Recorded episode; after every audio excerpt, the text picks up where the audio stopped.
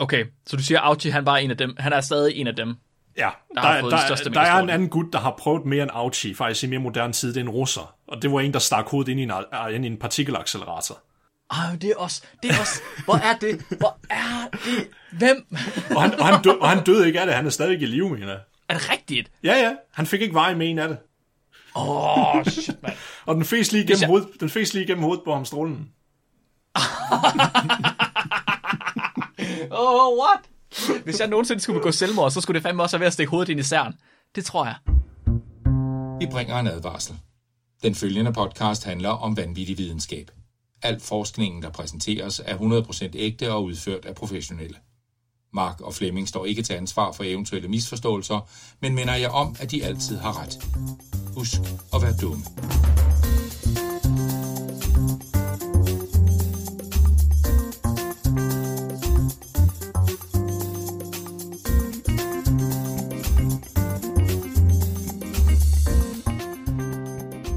Hej og hjertelig velkommen til Videnskabeligt Udfordret. Din bro til vanvittig videnskab. Jeg er, har en livsfarlig løsning på et problem, Mark Lyng.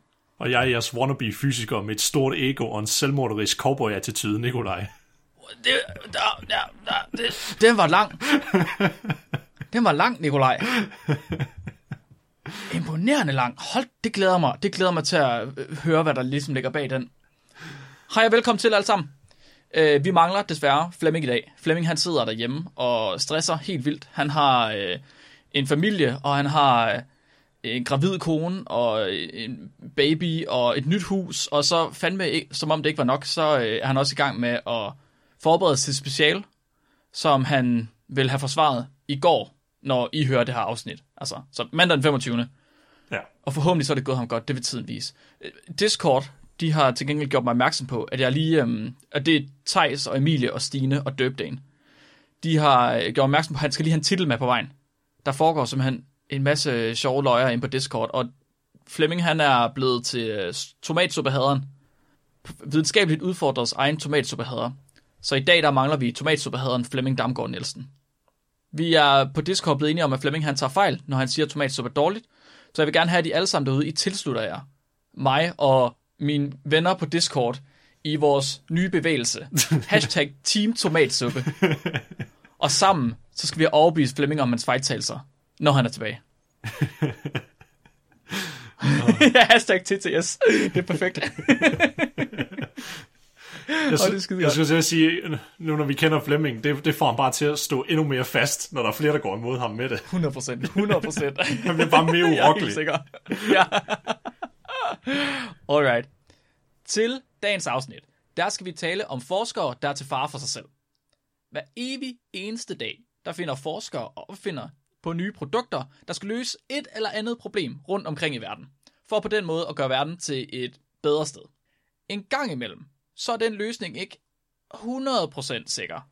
Og slet ikke første gang, den lige bliver anvendt. For eksempel så sprang opfinderen af prototypen til en wingsuit ud fra Eiffeltårnet, for at bevise, at op- hans opfindelse fungerede. Ja. Og han endte med at lave et krater på 6 tommer i græsplænen i stedet. Uh, en u- uheldig situation. Nikolaj, hvem skal du tale om i dag? Jo, altså jeg skal snakke om to hændelser, som der skete på den berømte Los Alamos laboratorie. Og det var laboratoriet, hvor man lavede Manhattan-projektet, hvor de udviklede atombomben. Og lad os bare sige, Ah, ja, at ja. de her to hændelser, de er sådan et rigtig godt eksempel på, hvordan hovmod det ligesom kan føre til alvorlige konsekvenser. Okay, okay, okay, okay. Spændende. Og øh, når Nikolaj han har fortalt om, om hvad hovmod, så skal jeg fortælle om Alexander Alexandrovich Bogdanov. Det er et, et formidabelt navn. Er det, øh, er det en russer? Det er en russer, en, Åh. oh. en vanvittigt interessant russer. Han, øh, han levede i starten af 1900-tallet, og han var både politiker, science fiction forfatter, økonom og læge. Og mange flere ting. Og udover det, så var han ualmindeligt fascineret af blodtransfusioner. Hmm. Så meget, at det var til fare for ham selv. Var han en vampyr? Åh, oh, han, det er tæt på. Det er meget tæt på. Men inden vi kommer så langt, Nikolaj, Ja, så vil jeg godt høre lidt om Los Alamos.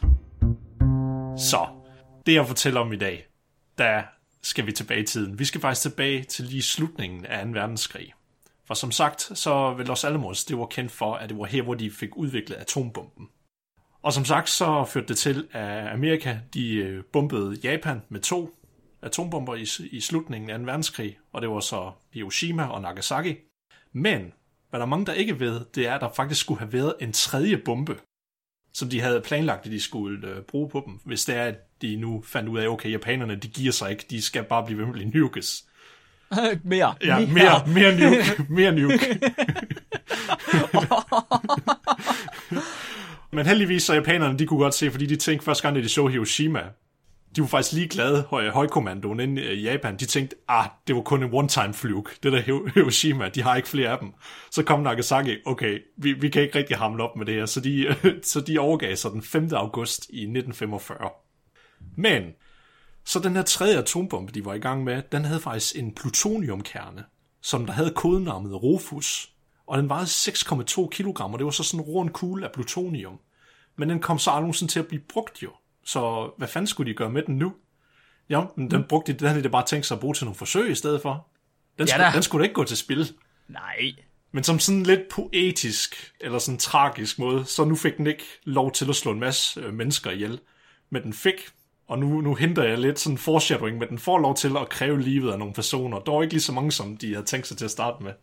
Ej, det er simpelthen... Det, det, er, jeg, det er vildt for mig at tænke på. Også da vi havde vores øh, biologisk krigsførsel-afsnit. Det er vildt for mig at tænke på, at der sidder forskere derude, som laver forskning for at slå folk ihjel. Ja. Det er, Der er jo nogen, der skal gøre det. jamen det er rigtigt nok. Det er bare det er så uetisk. Det er så mærkeligt at tænke på, at der rent faktisk er nogen, der sidder og viger sit liv til det. Ja.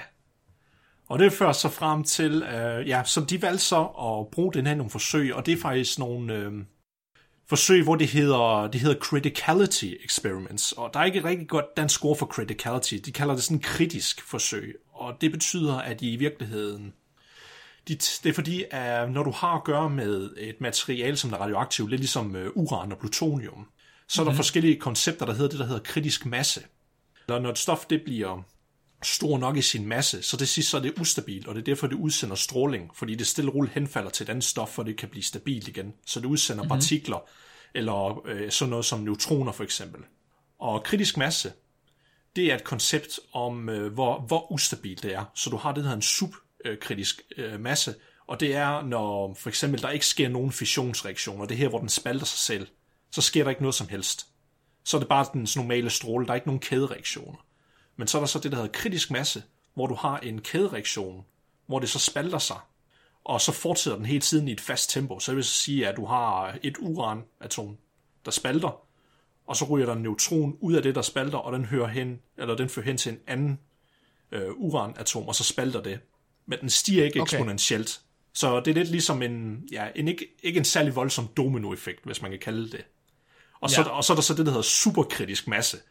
Og det er så her, hvor den accelererer den her dominoeffekt. Hvor den bare bliver ved med at spalte alle andre atomer, der er rundt omkring. Og det er det, man... Altså an, andet end uran også. Nej, nej, nej, det, det er selvfølgelig kun det, der er inde i den. Det er det, der er meningen Okay. med, en, øh, med en atombomb.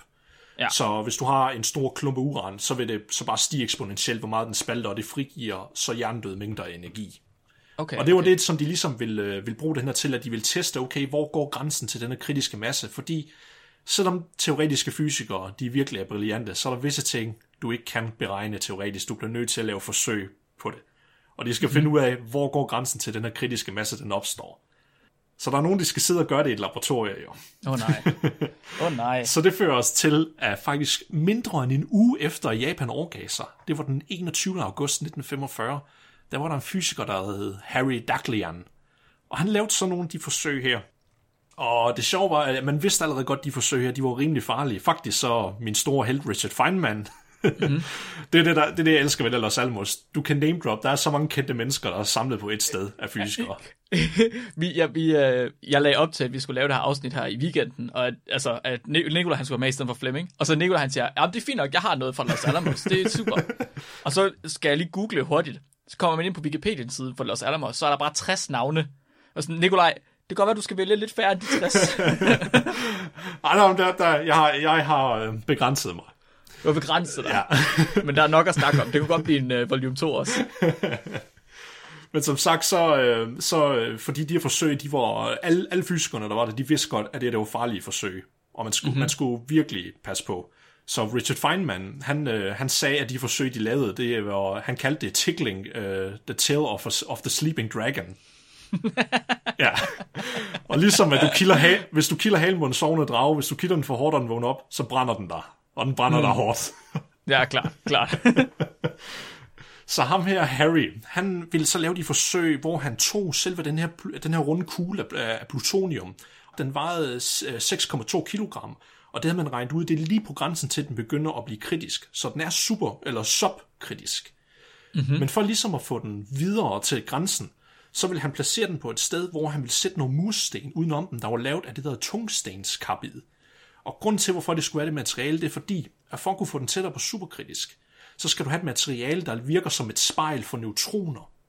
Så de neutroner, som, øh, øh, som plutonium udsender naturligt som stråling, det får du, øh, det, det ryger ind i et andet øh, grundstof eller et andet materiale, og så ryger det tilbage igen som et spejl.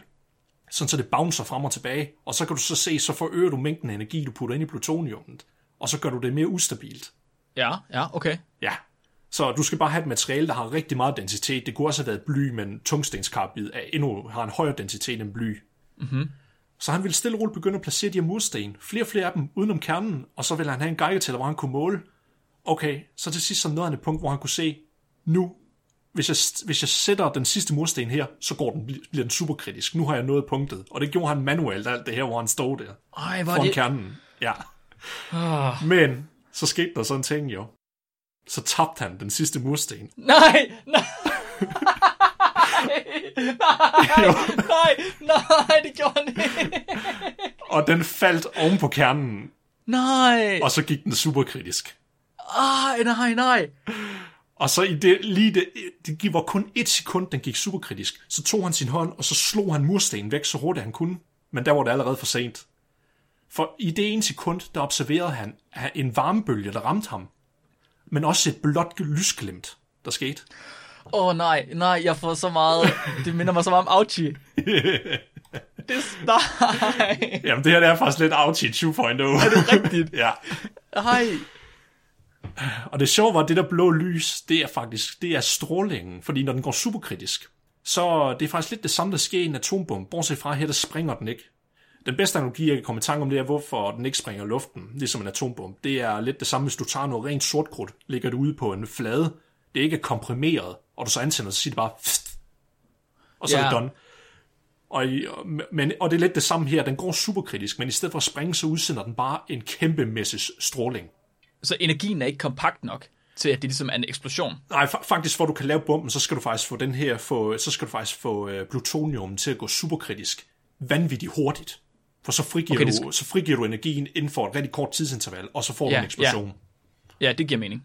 Men det, det var det så ikke nok her til, men det var nok til, at den gik superkritisk og afgav en massiv mængde stråling. Lige, okay, ja, ja. Og han stod jo hen over den. Mm. Han stod næsten, han, det var lige før han spillede bold med den. Ja, lige før. Og han, og han, og han fik cirka øh, 310 rats af stråling. Og er, er det meget? Øh, det er lidt sådan forskelligt rundt omkring. Nogle af dem, de siger, at grænsen til, hvad der er en dødelig dosis, det er faktisk 200. Okay, og han ja. fik 50% over det. Ja. Mm. Mm-hmm.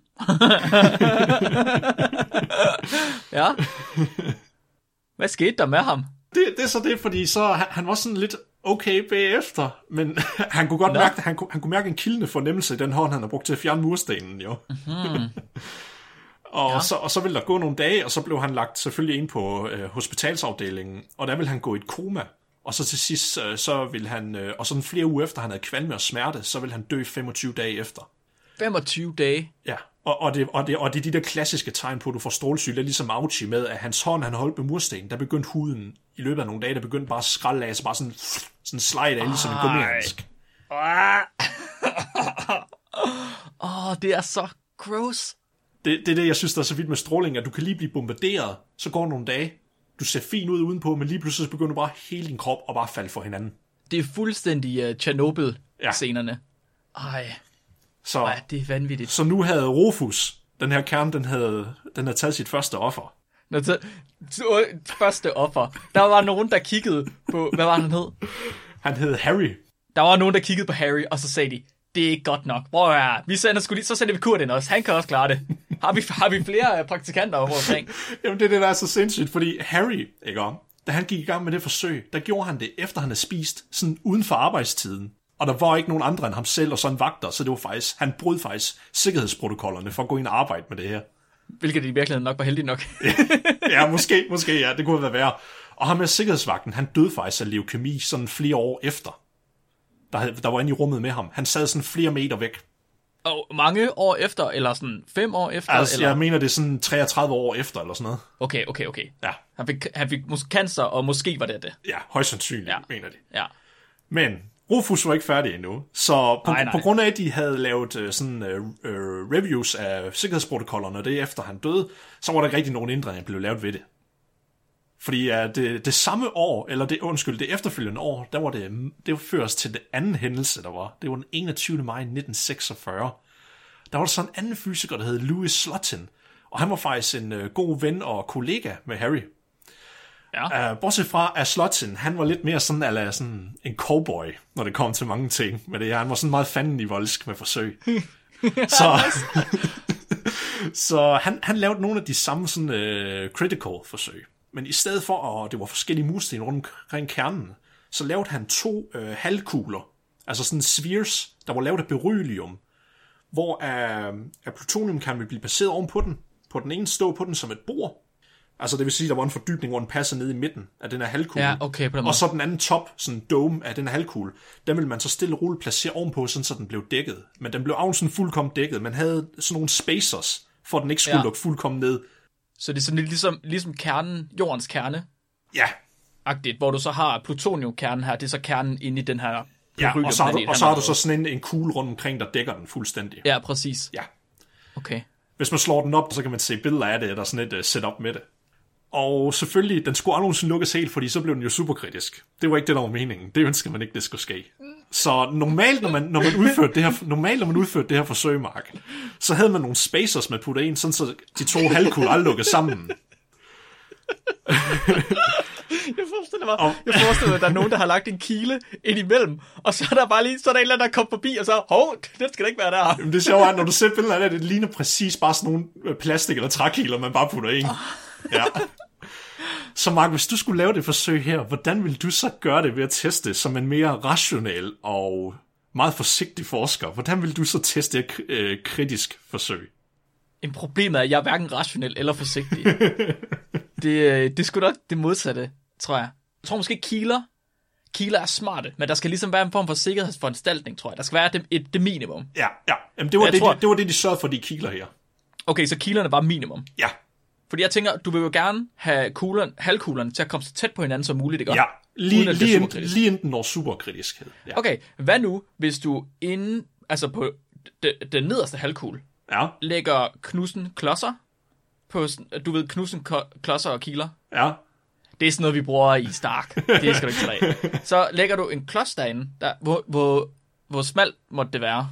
Åh, det kan jeg ikke huske. Det er me- meget, tænker meget en millimeter smalt. eller Ja, sådan noget. nok det omkring. Okay, fint nok. Du, de blå af dem, de er en millimeter. Så lægger du dem på bunden, fordi så er du sikker på, at den aldrig lukker længere ned end en millimeter. Ja. Og så kan du have kiler ude i enden, som så kan gå ned til en millimeter. Ja. Se, det, tror jeg, jeg se, det, det lyder mere forsvarligt og gennemtænkt. Ja, ja. Men sådan, ja, gør, ja. men sådan, gør, men sådan gør fysikere ikke på Lars Alamos, Mark. Nej, nej. Nej, det er klart. Det er for pussies, det er det, du. Ja, ja. Der skal være lidt mere cow- cowboy over det, lidt mere fanden i vold. Ja, jeg har styr på den kile her. det ryster ikke på mine hænder. Så i stedet for, så uh, Louis her, jamen han siger da, fuck det med kilerne, fordi vi kommer ikke tæt nok på det, når vi gør det her. Så han bruger en skruetrækker. Nej! Nej! Nej!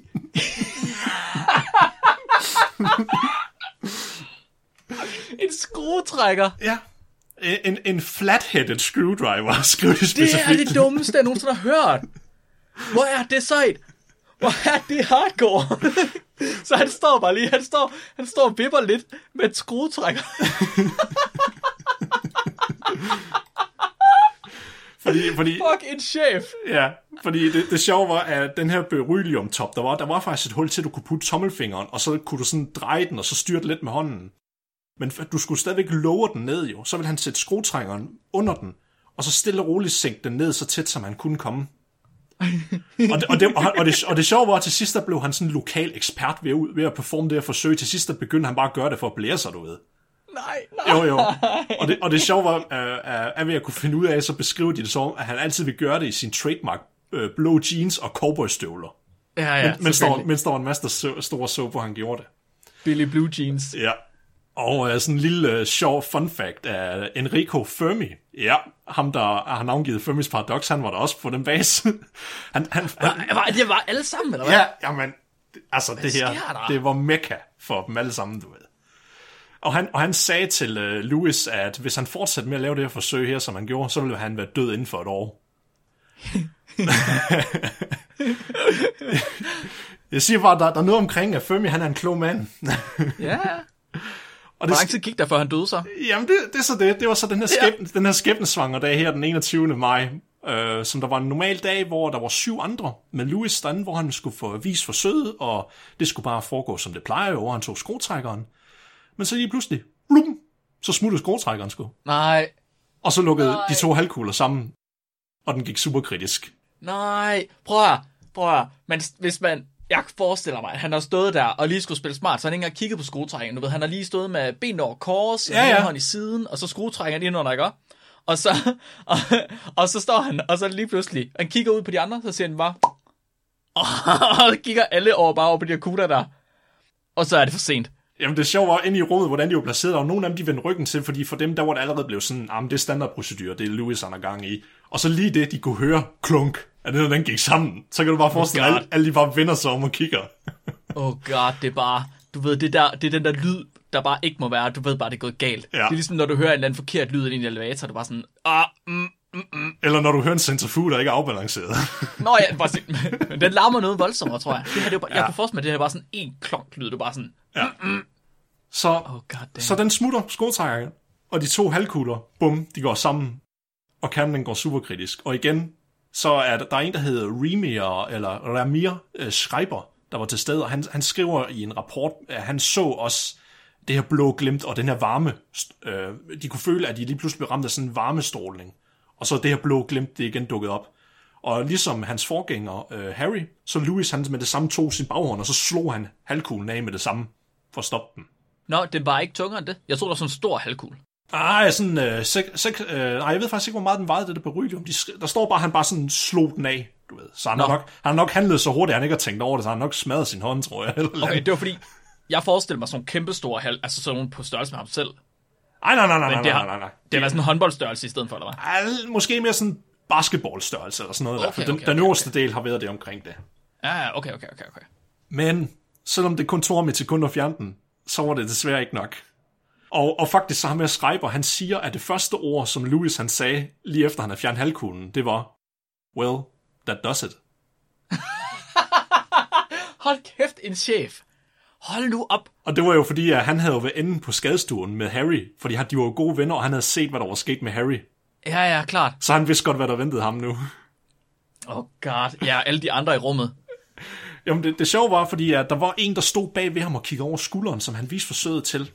Mm-hmm. Og selvfølgelig, der var det Louis, der fik, han fik størstingen af al strålingen. Og faktisk det, han har stået, bo, altså han, var- han var sådan lidt bøjet over den.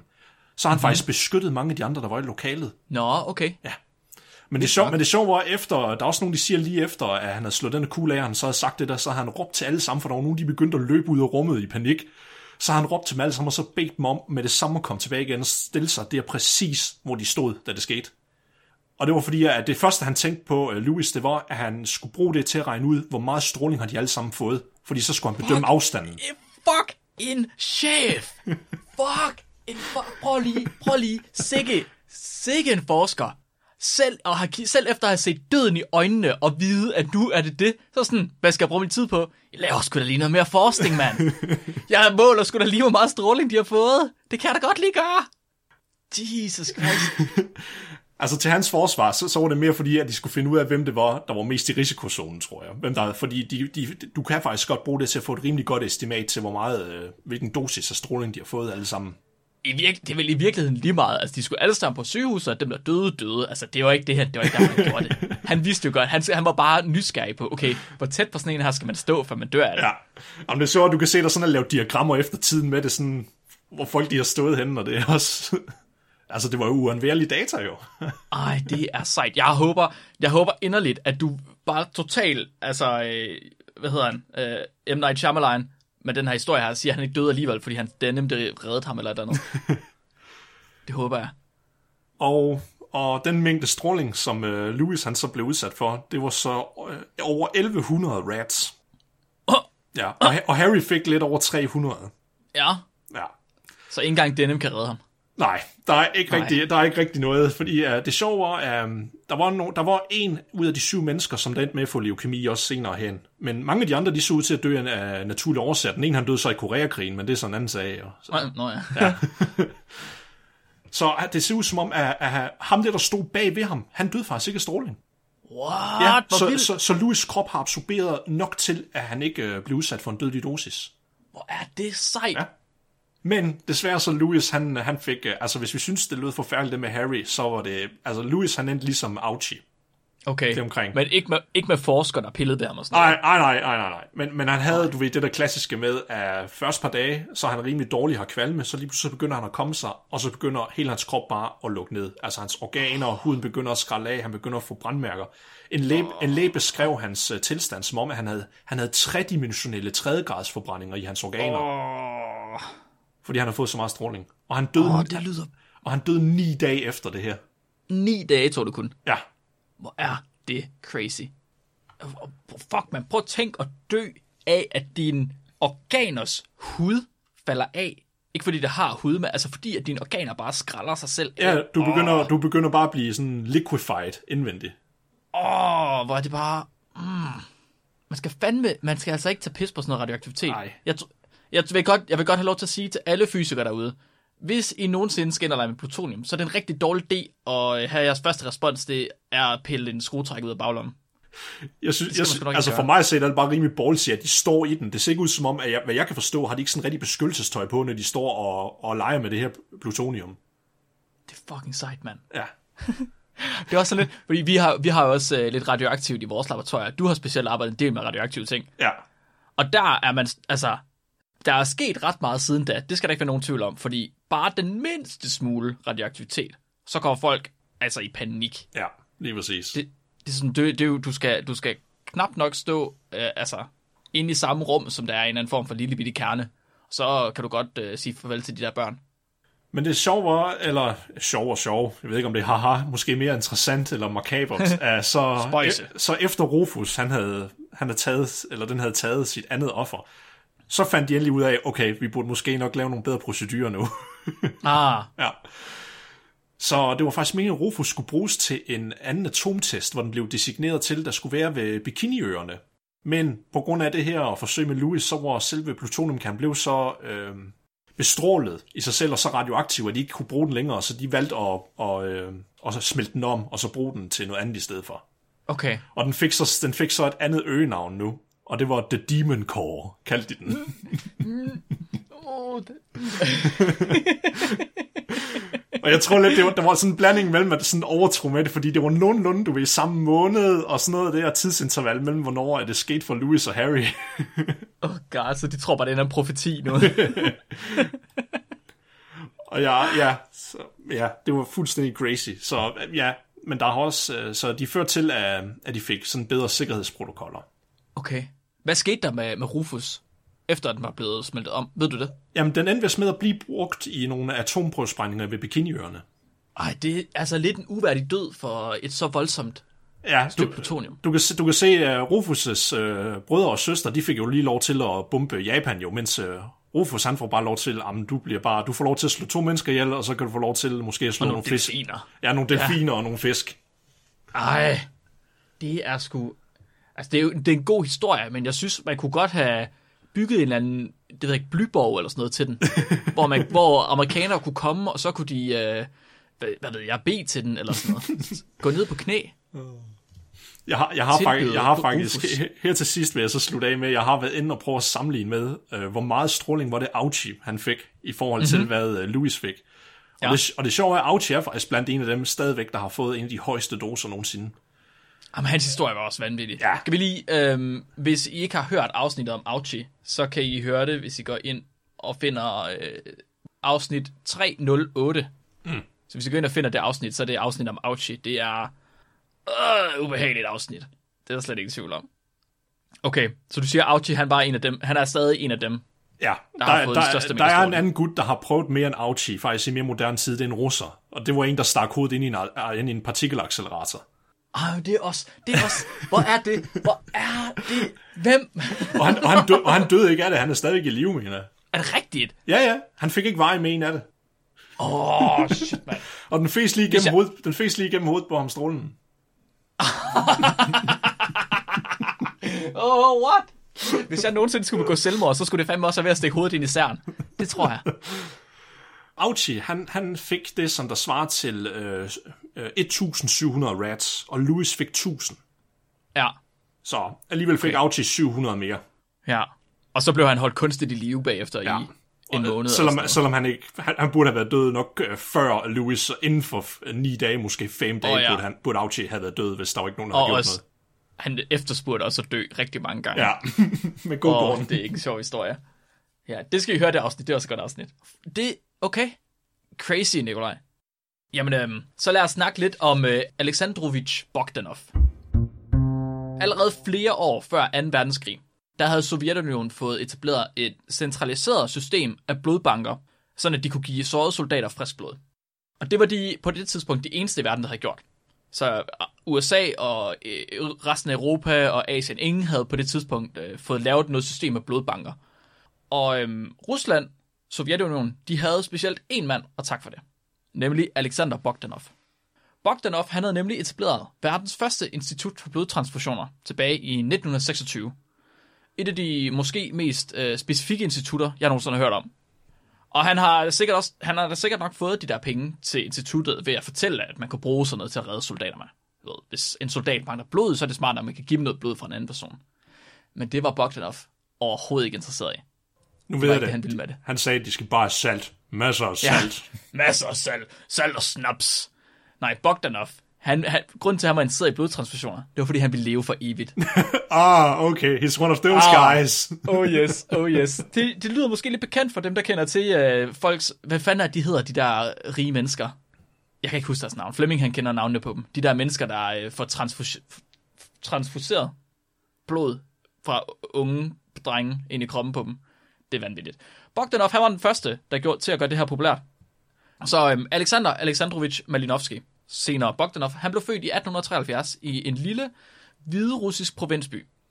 Han var styrtende intelligent, og øh, det betød, at han senere kom til at gå på øh, universitetet i Moskva, indtil han blev smidt ud for opildne til politiske optøjer. Efter han blev smidt ud af universitetet i Moskva, så flyttede han til Kharkov i Ukraine i stedet for, hvor han så blev uddannet som læge i 1899. Og de næste par år, efter han var blevet uddannet som læge, så brugte han del tid ind og ud af fængsel, faktisk. Fordi øhm, Bogdanov, han var nemlig meget, meget mere end bare en læge. Nu om dagen, der, vil, der kalder man ham for en polymat. En person, som er lært i mange discipliner. Ja. Og, og det skal der ikke være nogen tvivl om, han var. Fordi han var, han var læge, han var økonom, han var filosof, han var naturvidenskabelig forsker, han var science fiction forfatter, han var poet, han var lærer, og så var han udtænkeren af det, vi nu kalder for cybernetics. Så den sidste ting, så var han revolutionær politiker, fordi han var medstifter af bolsjevismen. Oh god. Han var en af de oprindelige bolsjevikker sammen med Lenin. Simpelthen. Så efter han var blevet uddannet lærer, så dropper han næsten fuldstændigt lægevidenskaben, og så bruger han i stedet for det næste årti eller sådan noget på at rivalisere mod Lenin, for at få posten som leder af bolsjevikkerne, altså kommunisterne. Men øh, Bogdanov, han tabte til Lenin, som vi nok kender fra historien. Det gjorde han, fordi han var lidt for stor en flueknipper. øh, og han kunne ikke slå igen, når Lenin han gik efter ham med sine ufine argumenteringsmetoder. Lenin han er ret kendt for at argumentere ved bare at svine sine modstandere til. Lidt eller Trump i virkeligheden. Så øhm, i stedet for at være politiker, så går han i gang med at skrive øh, sci-fi bøger. Fordi at det kan han også gøre jo, selvfølgelig. Så han får skrevet to sci-fi bøger. Og den ene af de her to sci-fi bøger, den hedder Red Star. Den handler om et socialistisk utopi- wow, utopisk samfund på Mars. selvfølgelig, igen. Man kan stadig finde, man kan stadig finde den rundt omkring. Øh, den var, var gigantisk succesfuld i øh, Rusland, og så senere også i Vesten. Selvfølgelig var den populær i Rusland. Det var jo propaganda, jo. Fuldstændig vanvittigt.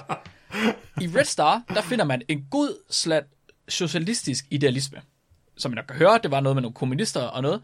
Øh, men blandt andet også fordi Bogdanov, han var kommet til at læse en lille smule protozoologi. Nikolaj, er du klar over, hvad protozoologi er?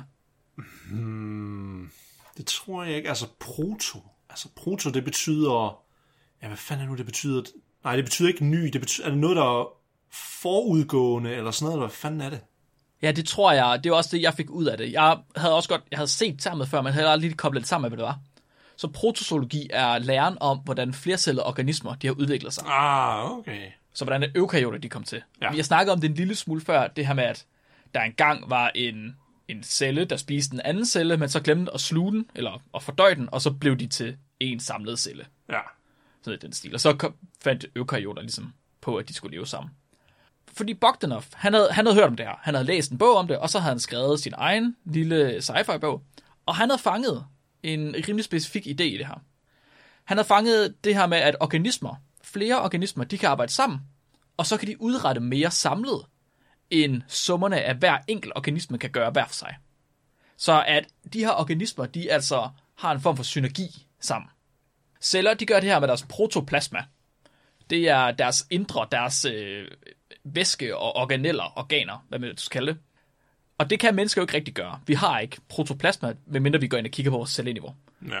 Så hvordan får man flercellede organismer til at arbejde sammen med andre flercellede organismer ved at dele ting? Hvad kan de dele? Jamen, vi har, vi har en anden væske, vi kan dele, som ikke er... Øh, som, som der også er ting i, som vi ligesom kan, kan bruge, til, bruge fra hinanden. Og det er blod.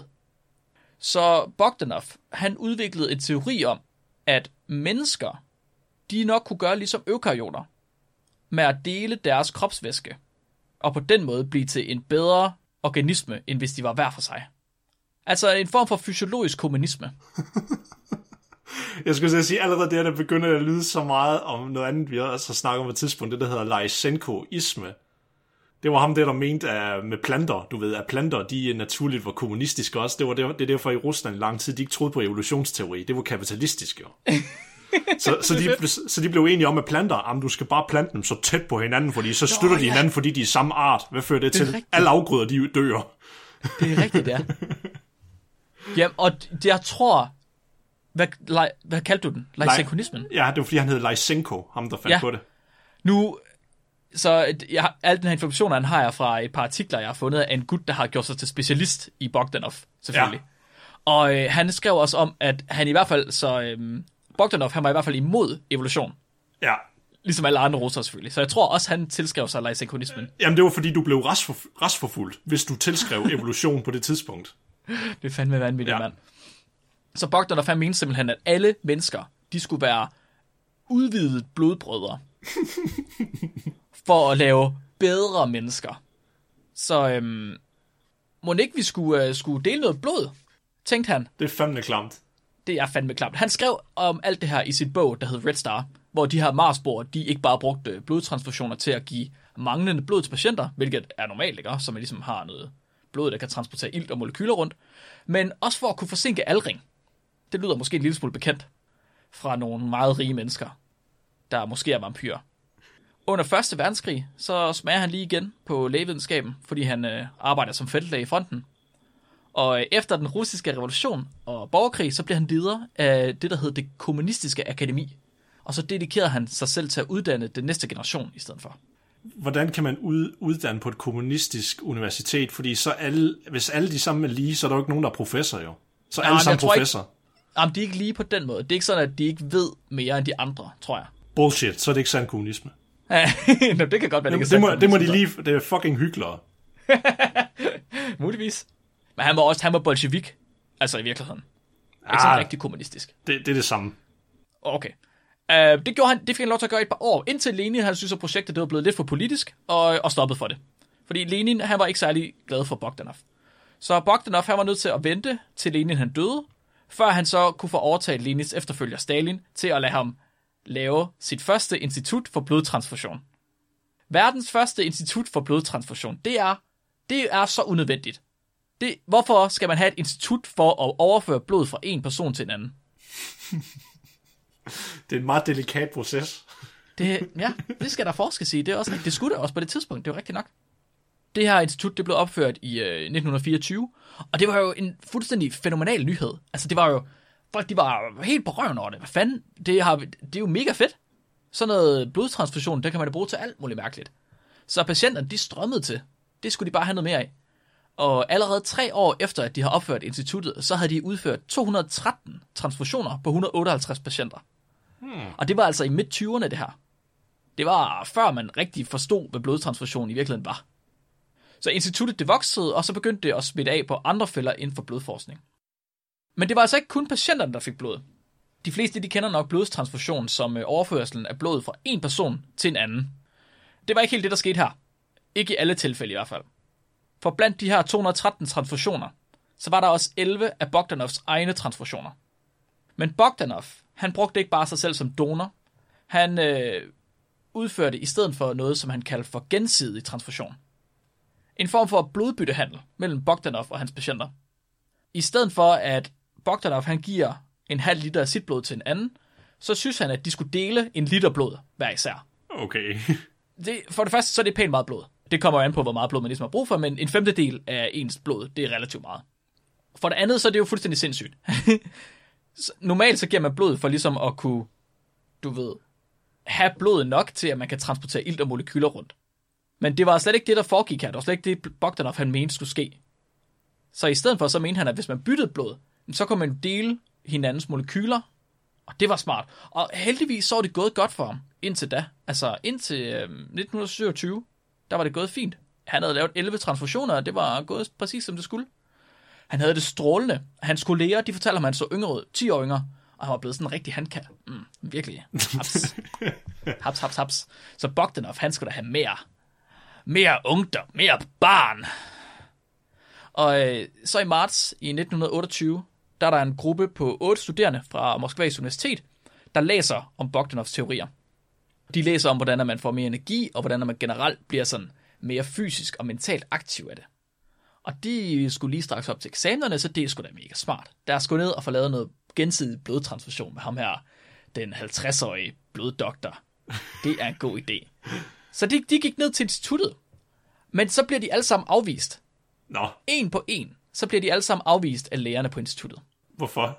Det er af forskellige årsager. En af dem, en 21-årig geofysikstuderende, han fik at vide, at han havde en inaktiv tuberkulose og en inaktiv malaria. Ah. Og det havde de altså ikke lyst til at stoppe ind i nogen andre. Ja, ved du hvad, jeg tror, det er sandt problem. Det var fordi, at de fandt ud af, at han læste geofysik. Jeg tror Ja. virkelig, det var det, der var ja. Det sande problem. Ah, det, det er fandme ikke noget blod, jeg har lyst til at have fat i. Væk, væk med dig, du er ikke en rigtig videnskab. Væk med dig. Nej, hvad er det overhovedet? Så de bliver alle sammen sendt hjem. Men så går der et par dage, og så får ham her, den geofysikstuderende, øh, han hedder Koldoma- Koldomasov, han får et brev fra Bogdanov. Og i brevet, der stod der basically, mød mig bag hallen efter skole. Du tør godt. Det er ikke for at presse dig. Du bliver gerne. You want the good stuff, don't you? Mm, kom og, kom og få det. Kom herop og sidde på Bogdanovs skød, lille dreng. Kom og få noget blod. Oh god. Bogdanov, han havde en eller anden idé om, at eftersom at han var gammel læge, så måtte han, altså fordi han var læge specifikt og gammel, så måtte han jo efterhånden være immun over tuberkulose. the fuck, hvad er det for en ja. konklusion at komme Ja, ja, ja. Og han siger, at det er bare totalt på, på, et, på et whim. Det kommer ud af ingenting. Er det bare sådan, Så han tænker- tænkte han virkelig bare sådan tuberkulosen, hvis den møder, hvis den møder ham, så tænker bare, åh oh, shit, ham der, han er læge, og han er også gammel. Hu, hej, ham vil jeg fandme ikke inficere. Nej, jeg tror mere, det var sådan, at han havde set så mange patienter, så han havde nok fået tuberkulose på et eller andet tidspunkt. Nå, så det var fordi, det var for sent. Ja, ja, ja. Han havde det allerede. Men han, han tænkte jo, hvis nu de byttede blod, så kunne det være, at han kunne overføre sin immunitet til knægten. ah, Right? Ja, okay, ja. Det er jo smart nok, det er jo win-win. Ja. Bogdanov, han bliver 10 år yngre, og knægten, han bliver immun over for tuberkulose. ah, ah, ah, Men hvad, hvad nu hvis knægten, han så bliver 10 år ældre så? Hvis Bogdanov, han bliver 10 år yngre? Jamen, det, det tror jeg ikke, Bogdanov, han var så... Øh, det Jeg synes skulle, han ikke var til, jeg skulle til at sige, der, der, der er det der, der hedder The Law of Equivalence Exchange. Altså noget for noget jo, altså. Ja, det kan du måske have ret i. Men det er jo også noget for noget, han bliver immun, og Bogdanov, han får, øh, han får 10 år, så der er Ah, ja, alder. der, der er noget der, den der transaction der, der ikke, er, der ikke bliver vist frem, tror jeg. Den er du ikke helt tilfreds med? Nej, nej. Jeg, tror, han tog, jeg tror, han tog noget mere end det, han oplyste om. Måske, jeg skal ikke kunne sige det. Men om ikke andet, så øh, sætter de i hvert fald en date op. De skal ned, og så skal de øh, kysse hinanden lidt med noget blod. Det lyder klamt, det har jeg ikke lyst til at sige. Og de havde testet blodkompali- blodkompatibilitet. Det gjorde man også dengang. Man testede ligesom, hvilken blodtype man havde. Og de var begge to øh, type 0, så der var ikke nogen problemer. Vel? Nej. Så øh, den studerende, han sagde ja, og så lod han sig ligesom forføre. Så lørdag den 24. marts kl. 19.30, det er lige til øh, dateaften, der blev øh, lige godt en liter af den studerendes blod smidt over i Bogdanov, og omvendt. Så du siger, Bogdanov, han stak sin store nål ind i ham. Og så sprøjtede han en liter af sin kropsvæske ind i ham. Hvordan tror du, det gik, Nikolaj? Det var 12. gang, skal jeg lige sige. Jamen, jeg, jeg, fordi, fordi jeg sad faktisk med et spørgsmål, og vidste jeg ikke, om du kom ind på. Det var, jeg sad og tænkte sådan lidt, okay, vidste man godt omkring det med blodtyper på det tidspunkt? For, Ja. jeg, for jeg vil så sige, nu når det kun var 11 gange, var han virkelig så heldig, hvis man ikke vidste om blodtyper, eller ikke har testet det, at han bare ramte en, der var compatible med ham hver gang. Jamen, de kendte godt til øh, blodtype A og B og sådan noget. Okay. Men der er jo et ekstra lag jo, udover det? det. Det er der da ikke. Det er der da ikke. Det er der da. Det er der da. Er der det? Det er, Hvorfor rimelig, det er jeg rimelig sikker på. Nå, Ja, så, Hvordan tror du, det gik? Ja, så, så jeg tror måske, hans, han begynder at få blodforgiftning. ja, det kunne jeg måske godt øh, forestille mig, at du har ret i. Det gik i hvert fald rigtig stærkt. De fik det bare pisse dårligt bagefter. Begge to. Lige med det samme. Den studerende, han begynder at kaste op. Han får feber, og han får diarré. oh. Og det var hele dagen. Dagen efter, der er hans urin lige så sort som tjære, bliver det beskrevet. Og hans mild, den er hævet til dobbeltstørrelse. Så går der et par dage, og så har han faktisk fået det bedre. Uh, han bliver på instituttet i en uges tid, og så bliver han overført til en anden sygeafdeling for kronisk syge personer, og der er han så i to måneder. Og efter de to måneder, så er hans sår i lungerne fra tuberkulose. De er fuldstændig forsvundet. Hvad? Hans tuberkler, de er helt væk. Hvad? Ja, Hvad? så øh, den studerende, han blev simpelthen øh, kureret for sin tuberkulose ved at tage den her øh, blodtransfusion. Bullshit. I call Det er bullshit. rigtigt. I Det call er rigtigt. bullshit. Han, han, han, så øh, ham her, der har skrevet artiklerne, han var i Moskva i 1996, og øh, han var rundt og prøvede at se, om han kunne finde de her mennesker. Og han, det sidste, han hørte, det var, at ham der Koldomazov, den studerende, han var i live, i hvert fald i 1983. Ja. Så fra 1927 til 1983 har han i hvert fald været i live. Ja. Og hvad der så er sket derefter, det kan man ikke sige. Men om ikke andet, så har han i hvert fald været i live til 83. Hmm. Men mindre selvfølgelig, det var Stalin, der prøvede at gemme den, skal jeg kunne sige. Jeg skal have fat noget blod. jo jo, men du har ikke hørt, hvad der sker med Bogdanov endnu. Fordi lige så godt går det desværre ikke for Bogdanov. Tre timer efter transfusion, der begynder han at få rystelser. så får han feber, og så begynder hans mave at skæve sig. Jamen, Mark, prøv at prøv at- Jeg har set Blade, ikke? Og det er også det samme, der sker, hver gang han får sit serum. Så spasser han også lige ud en gang, og så har han det fint bagefter. Ja, bare lige, spasser bare lige ud en gang. Det var ikke bare lige ud en gang, Nikolaj. Det var ikke bare lige, det var ikke bare lige en gang. Natten, den er ikke særlig sjov. Det, det, det, det er en rolig nat, hvis man siger på en måde. Dagen efter, så kaster han op, og hans urin, den er brun. Mm, brun urin. Lækkert. Så får han gulsot, så hans hud bliver helt gul, og hans mave, den begynder at ekspandere sammen med hans lever.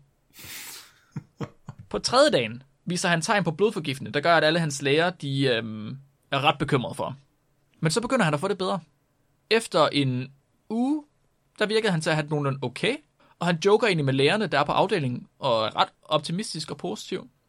Men så gik hans nyre i stykker, han fik et anfald, og to uger efter holdt hans hjerte op med at slå, og så var han død. det gik stærkt, lige pludselig. Så øh, Bogdanov, han, han døde. det må man ikke grine af. Det gik altså ikke særlig godt for Bogdanov. Så hvad skete der? Nikolaj, du har næsten svaret på det, ikke? I de første par dage, der troede Bogdanov selv bare, at det var nogle små, sådan ikke unormale reaktioner, som man kaldte det, på den her blodtransfusion. Han, det var ikke noget alvorligt, vel? Så det, derfor så behandlede han også sig selv i de første par dage. Han øh, styrede selv sin behandling. Øhm, så kunne han godt se på et tidspunkt, at det var, skulle, det var nok noget lort, det han havde gang i. Og så var han nødt til at tilkalde hjælp fra alle de andre erfarne læger på instituttet. Men de havde jo tjekket kompatibi- kompatibiliteten af blodet. Og den her studerende døde jo ikke. Så hvad var det lige, der var sket? Øhm, historien her, den har faktisk været et omdrejningspunkt for, rimelig, for en del konspirationsteorier. Nogle de mener, der er tale om selvmord, og at Bogdanov han med vilje lå sig transfusionere med det her malaria-blod, øh, selvom han godt vidste, at han ville dø af det, mens der er andre, der taler om mor, og mener, at det var tale om et attentat fra Stalins parti, Hmm. fordi at Bogdanov han var bolshevik.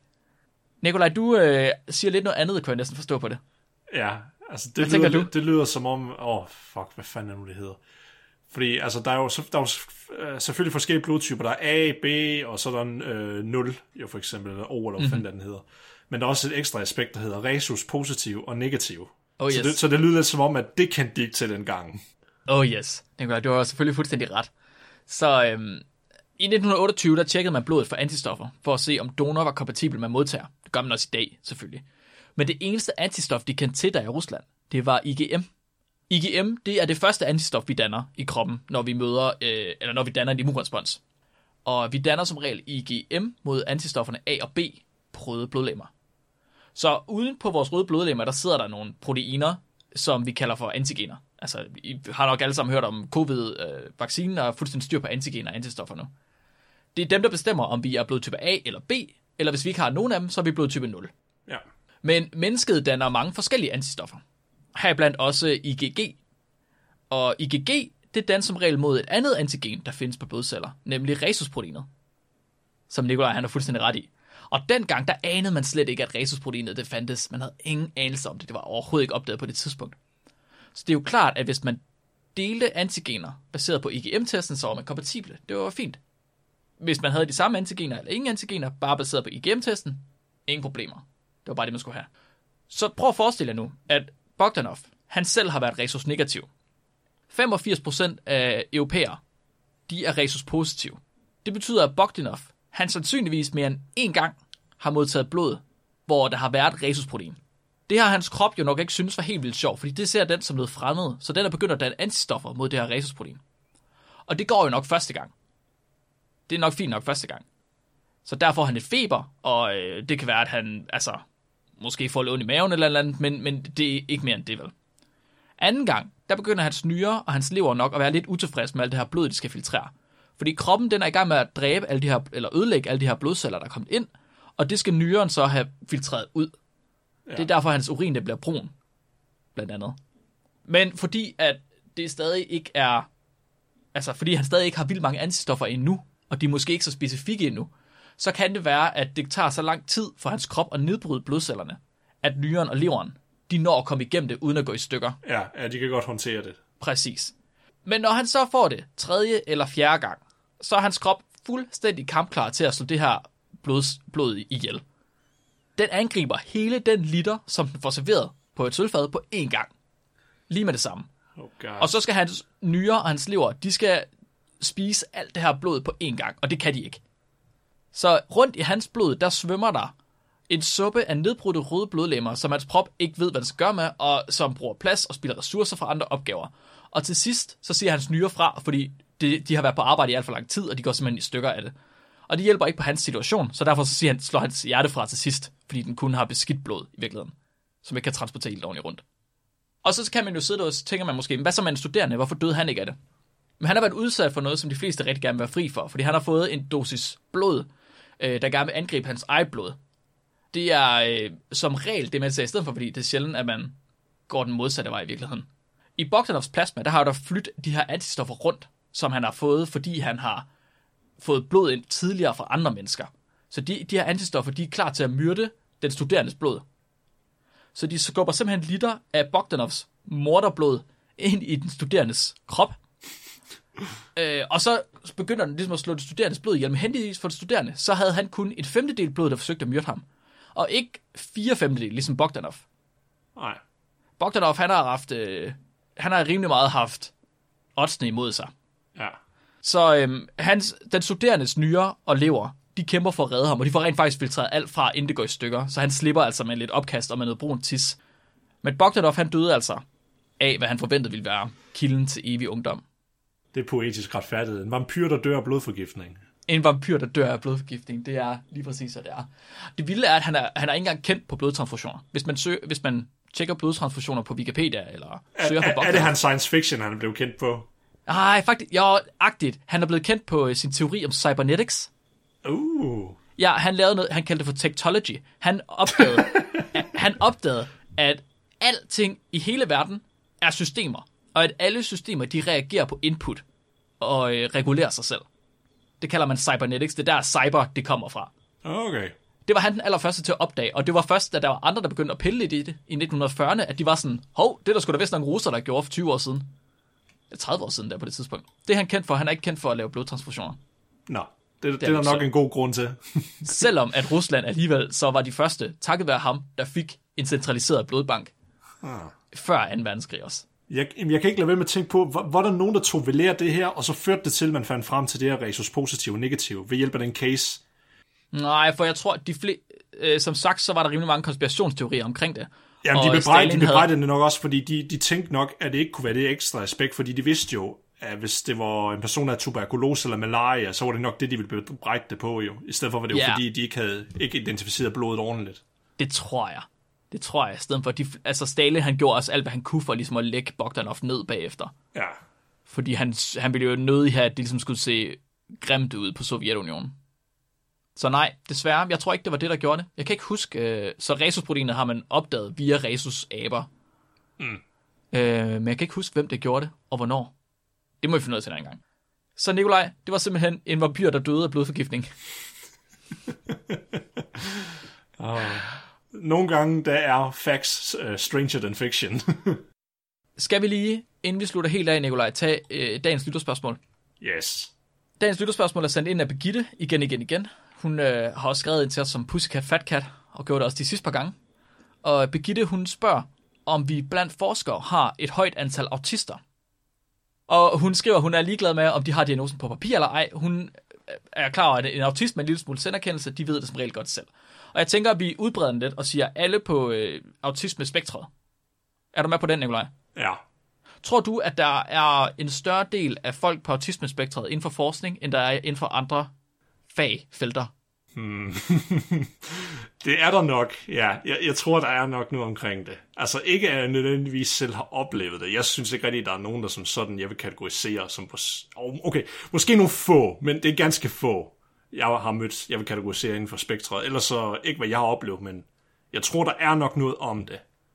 Jeg har ikke hørt om, øh, om forskning, der er lavet på det punkt her. Jeg ved ikke, om det er politisk korrekt. Der er nogen, der, øh, der måske vil sige noget ind på Discord. Der er en, der er for spektret. Okay. Jeg, hmm, det er et godt spørgsmål. Og jeg, men jeg ved ikke, om det, i virkeligheden har, om det i virkeligheden har noget at sige. Så Flemming, han snakkede om i øh, vores afsnit om ægte superhelte 1'eren. Der snakkede han om savanter. Ja, og om at savanter som regel havde en, altså en fordel inden for et eller andet meget specifikt emne, men vi, så fik vi et, øh, et svar fra en lytter, eller en kommentar fra en lytter på den, som selv var på spektret, så vidt jeg forstod. Chrisser, er du ikke herinde? Ja, lige præcis. Chrisser skrev den til os, at det var langt fra alle autismer, der, autister eller folk på spektret, der havde det på den måde. Så man behøver ikke, fordi man er autist eller er på spektret, nødvendigvis at have en eller anden særlig evne. nej, lige præcis. Fordi hvis du endelig er en af dem, der har det, jamen, så er det også rimelig nemt at så se det. Hvis du er en af dem, der er, hvis du er savant, så plejer det at være mm-hmm. rimelig obvious. Men jeg tror, der, der, er, der, er der, en, der er der nok en god håndfuld inden for det, som der har det, men så er det ikke noget, hvor de er savanter, så er det bare det andet, hvor de bare er på spektret måske. Mm-hmm. Men jeg tror, inden for videnskab, der er det ikke fordi, at man, man er lidt ligeglad med det. Det er ikke det, der er det vigtige. Så jeg tror måske, det er derfor, at man ikke sådan, du ved, det er nemmere for folk at komme ind i det. Så selv hvis de, så selv hvis de var voldsomt på spektret, så tror jeg, at man er lidt ligeglad med, at de var det, så længe de bare laver god videnskab. Ja, det tror jeg, du var fuldstændig ret i. Ja, Jeg tror også, at der er en mindre, øhm, der er mindre krav om at være social inden for forskning ja lige præcis. et eller andet sted. Tror jeg.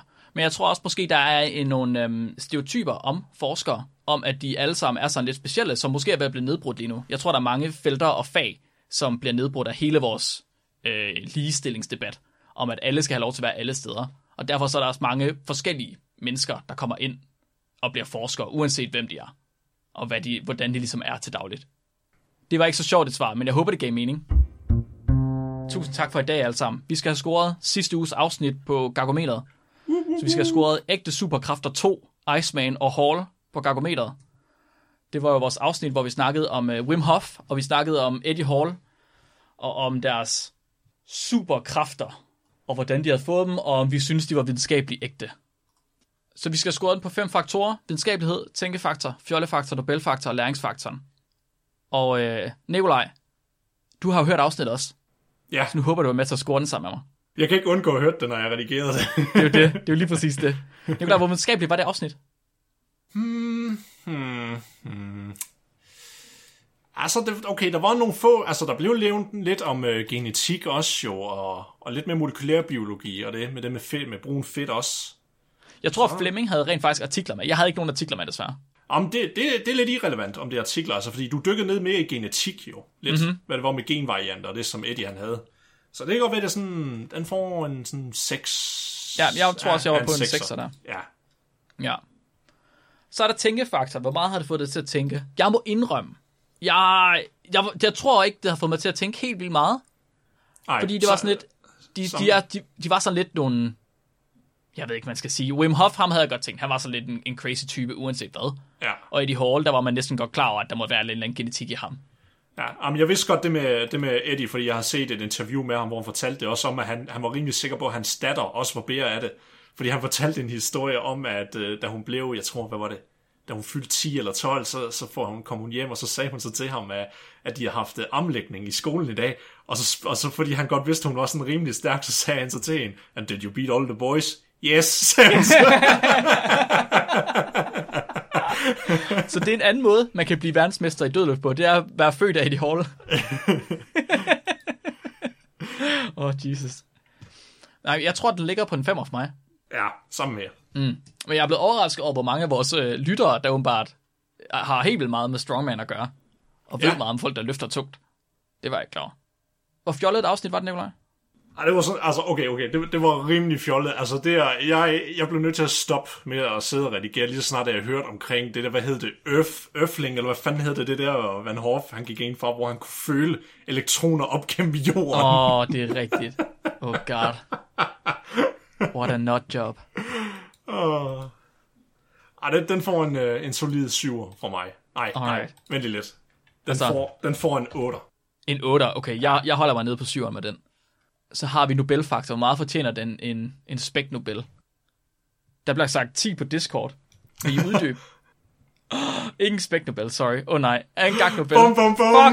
Nej, første bødekasse. God damn. Vi skal, vi skal huske at have sådan en scoreboard med det. Så, så nu har Flemming sagt det, hvad, to-tre gange. uh, Hvad siger du, Nikolaj? Hvor meget fortjener den en gang Nobel? jeg ved det sgu ikke rigtigt. Jeg, jeg kan ikke lige komme, komme i tanke om, hvad det var, der, der, fortjener, den, der gør den fortjener at få en høj score med det. Så siger jeg, jeg siger gennemsnitligt 5, siden jeg ikke rigtig kan komme på noget. Jamen, jeg tror også, jeg er på det samme. Måske faktisk helt ned... Jamen, jeg ved ikke, om jeg er nede på en 4.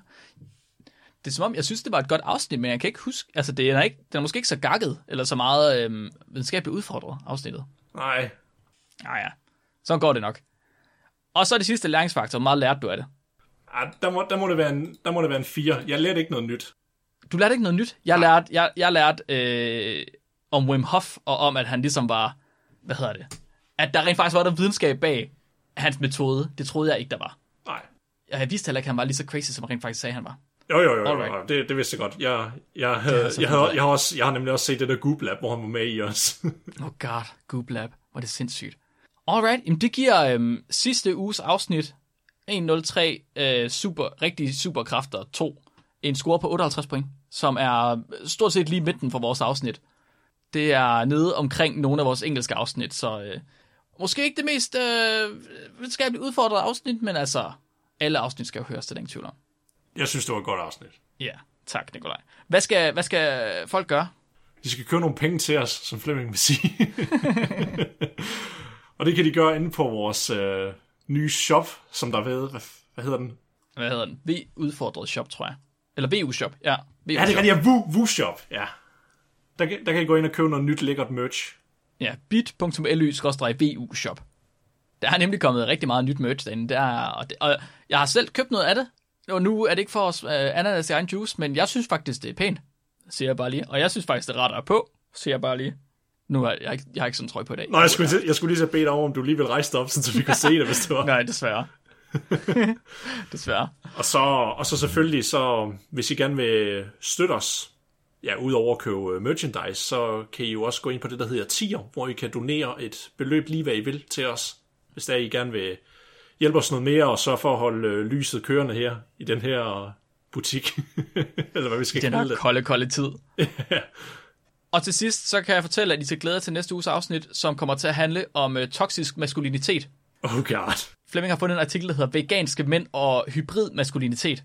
Det er smukt, så vi skal snakke om toksisk maskulinitet næste uge. Det bliver, det bliver smukt. Jeg glæder mig. Jeg glæder mig rigtig, rigtig meget. Jeg kan ikke finde ud af, om det, her, det bliver et meget politisk korrekt afsnit, eller om jeg skal begynde at censurere. Altså have sådan Jeg en beep, beep, beep ind Jeg glæder mig så meget til at have Flemming til at snakke om tos- toksisk maskulinitet, fordi jeg ved, at hans, hans rigtige holdning, det er, at der er rigtig mange mænd, der er for meget. Men samtidig, så hans, det han altid siger, når han snakker om det, det er sådan, at vi skal alle sammen spise røde pølser, have overskæg og øh, køre traktor. Ja. Jeg er 100 på det. Ej, jeg glæder mig. Jeg glæder mig rigtig meget. Er vi klar til dagens dyrfakt, Nikolaj? Ja. Okay, dagens dyrfakt er sendt ind af Emilie Sexhøj, som også sidder med os på Discord. Tak, Emilie. Hun skriver, at uh, Costachella crocimai, det leaf sheep, er en havsnegl, som lever af alger. Den bruger horizontal gene transfer til at lave fotosyntese. Det betyder, at den behøver i princippet kun at spise én gang i dens levetid, levetid for derefter at leve af sollys. Awesome.